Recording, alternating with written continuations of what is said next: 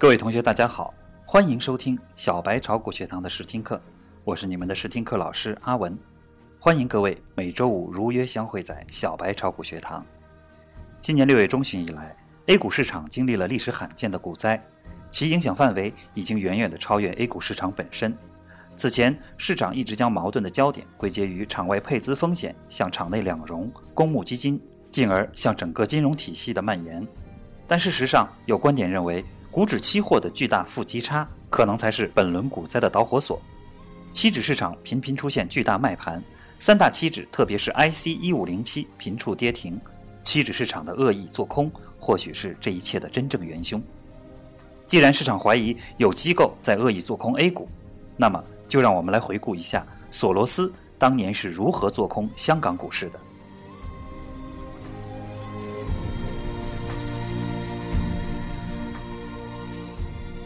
一九七四年，西方经济从石油危机中全面复苏，香港经济和房地产重新走上了快车道。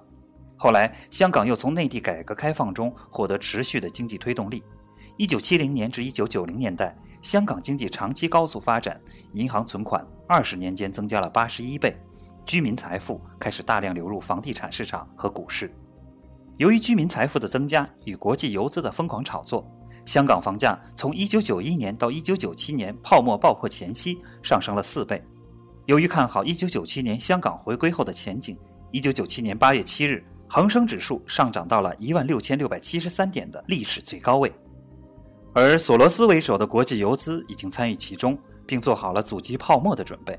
1997年，索罗斯旗下的对冲基金掀起了对东南亚各国的连番阻击，震惊全球。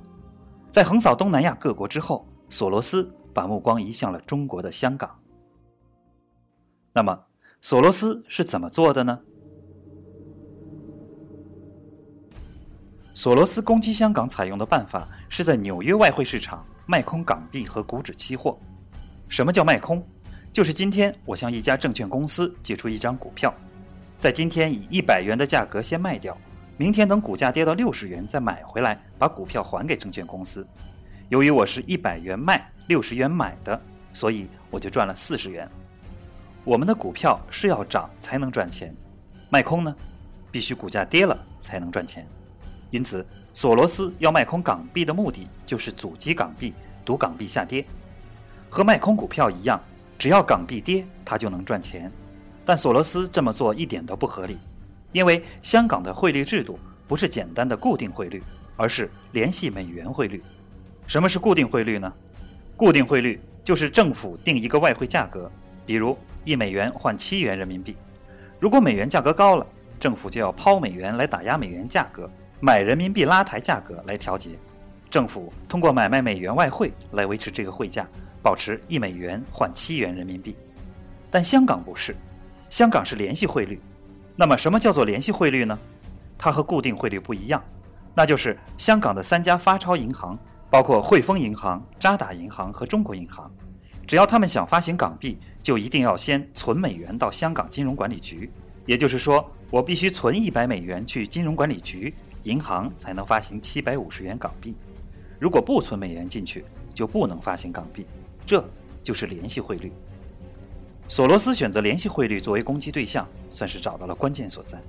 但是，精明的索罗斯对此有着清醒的认识。索罗斯说。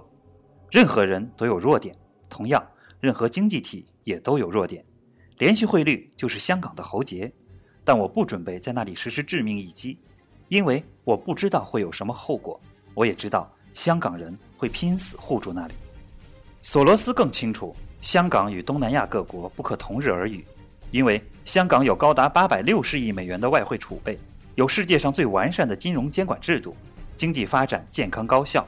不存在东南亚其他那些国家的通病，更重要的是，香港人对港币有着坚定的信心，加上有中国政府作为强有力的后盾，因此索罗斯在制定阻击香港金融市场的计划时，很是费了一番脑筋。索罗斯曾大放烟幕，港元与美元的联系外汇是投机者阻击无法击破的，任何人都不会因阻击港元而致富的。我确信。港元、美元的联系汇率在阻击下也不会受到影响，以此制造他无意攻击港元的假象，使香港金融管理当局掉以轻心，以利于他偷袭得手。索罗斯深知香港在受到投机者冲击后将力守联系汇率，这是香港金融稳定的基础。香港金融管理局一定会力保联系汇率，保卫联系汇率的关键是提高利率，以加重炒家获得港元的成本。因此，做出了环环相扣的连环套。利率一旦提高，众多投资者被迫卖出股票换得现金，以补外汇期货的头寸。做股指期货的持股人也会因利率的提高而缩小仓位，股价随之下跌。索罗斯在按计划攻击股市，在原已抛空期指的前提下，再大力抛空期指，并大量抛售现货，然后低位补空仓，赚取先前抛空价位与现价之间的巨额差价。这就是索罗斯攻击港元预先设计好的战术，利用汇市、股市、期市之间的互动规律进行投机。当时，索罗斯联络了全球各国的几家大型基金，秘密地开始买入香港股票。这里需要说明一下，港股是可以通过券商从世界各地购买的，而且这种买入是持续性的，使得港股从1996年的低点开始不停的上涨，引发港人疯狂的追随，造成恒生指数就如同现在的 A 股一般，一再突破新高。索罗斯在一九九七年上半年不断推升股市。接近最高点时，分散隐蔽，但不断的开了大批六月底交割的股指期货的空单。港府一直在紧密监视着这股神秘的力量。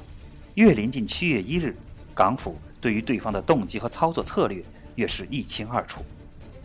但问题是，港府的外汇储备尚无力单独应付可能的金融袭击。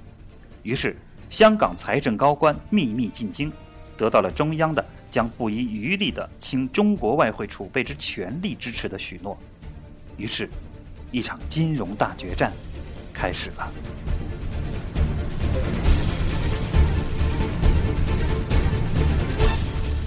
到了一九九七年的上半年最高点，恒生指数达到了一万六千点之上的历史新高，而随着回归日的临近，索罗斯指挥着他的联合军团，开始了有步骤的股票高位出货。其股票的出货是不以赚钱为主要目的的，他的策略是以股指期货的空单收益来盈利的。索罗斯的手法很简单，主要条件是必须有足够的资金作为支持，选好的时机来操纵市场。他用一部分资金持续性买入股票，尤其是指数股，不计较成本；而在股指达到高位时，再开大量股指期货的空单，接着从高位开始坚决地把股指打低。抛出的股票当然也会盈利，但不是主要的利润来源。真正的盈利重头在于股指期货的空单。当然，这种操作最重要的就是要利用市场跟风力量，全体市场参与者都会成为推动力，涨时助涨，跌时助跌。决战的日子是六月二十八日，在此之前，恒指已经被压到了大约在万点之下，而此时的散民已经是哀鸿遍野。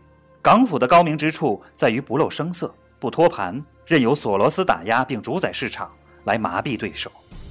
二十八日一早，索罗斯的股票抛货就开始不断的稳步释出，压迫恒指持续加速下跌，引发崩盘的恐慌心理。加入逃命的散民无数，帮助他压跌指数。而当跌到了令人胆战心惊的四千多点时，散民已经是欲哭无泪了。索罗斯眼看胜利在望。却发觉开始有一股神秘的资金不声不响地把无数的抛盘照单全收了，索罗斯开始紧张起来，他发动了盟友们的全部股票存货狂砸，不计成本的抛，绝对是赔本在卖出。可是神秘资金还是不动声色地收下，却绝不拉高，还不到收市，港股成交就已经创了历史天量。当他的存货几乎抛光后。恒指却在四千点之上死活不退，而当他向交易所借股票，意欲再继续抛空时，得到的回答却是不借。到了下午，大盘开始反攻，神秘资金将股指持续推高，而索罗斯的联合军团内部也开始出现反水的，背着他加入了多方，买回股票并平仓自己的期指空单，这当然也是为了减少自己的损失。到收市时，港股几乎全部收复了当天上午的失地，大约是收在八千多点。索罗斯没想到港府出手，大意失荆州，在股票和股指期货上损失惨重。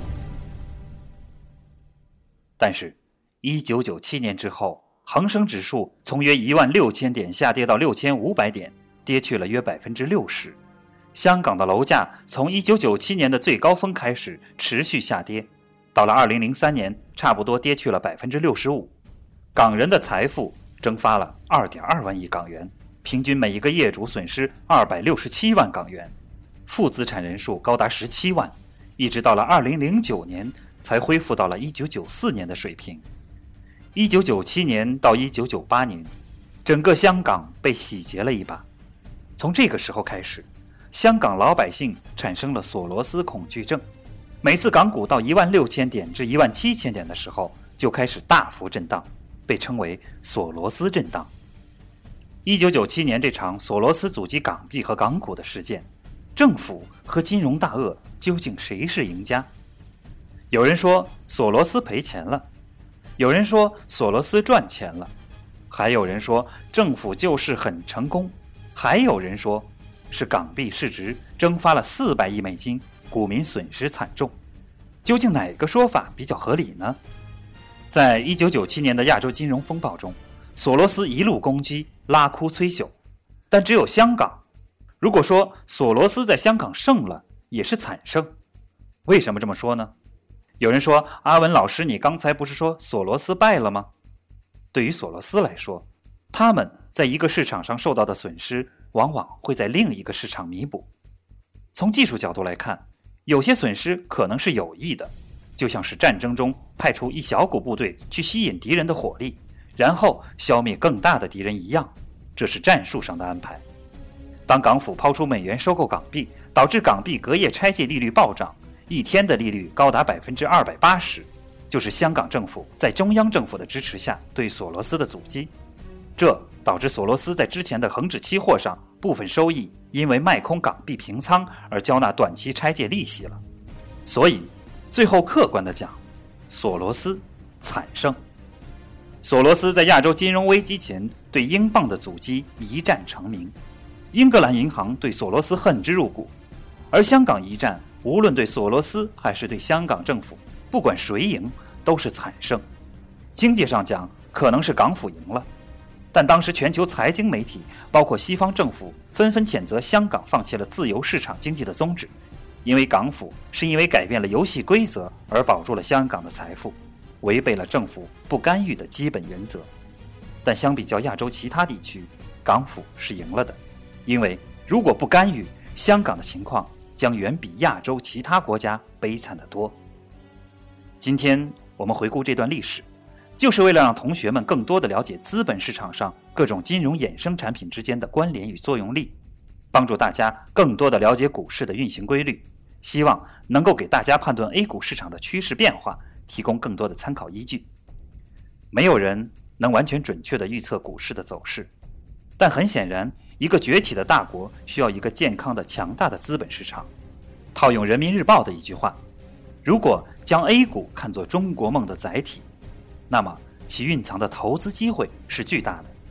但是，对于某些人，如果把 A 股当作赌场，那么世界上任何一个赌场都是危险的。”好了，今天我们的试听课就到这里，感谢大家的收听。下周。我们将继续探讨大家感兴趣的股市话题。我是阿文老师，同学们，我们下周五见。